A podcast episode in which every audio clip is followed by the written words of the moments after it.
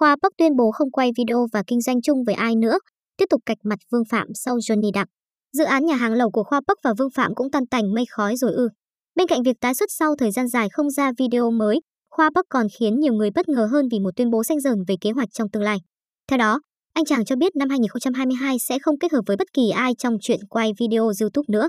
Tuyên bố này cũng được áp dụng với việc kinh doanh của anh chàng.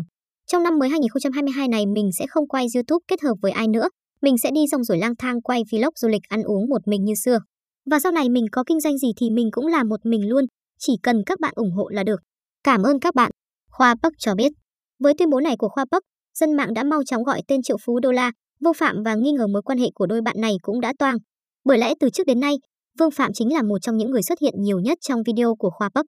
Bên cạnh đó cả hai còn từng chia sẻ về nhiều dự án làm ăn chung như bỏ 6 tỷ mua lại quán phở để làm nhà hàng lẩu hay hùn tiền mua máy riêng hàng trăm tỷ để về Việt Nam chơi.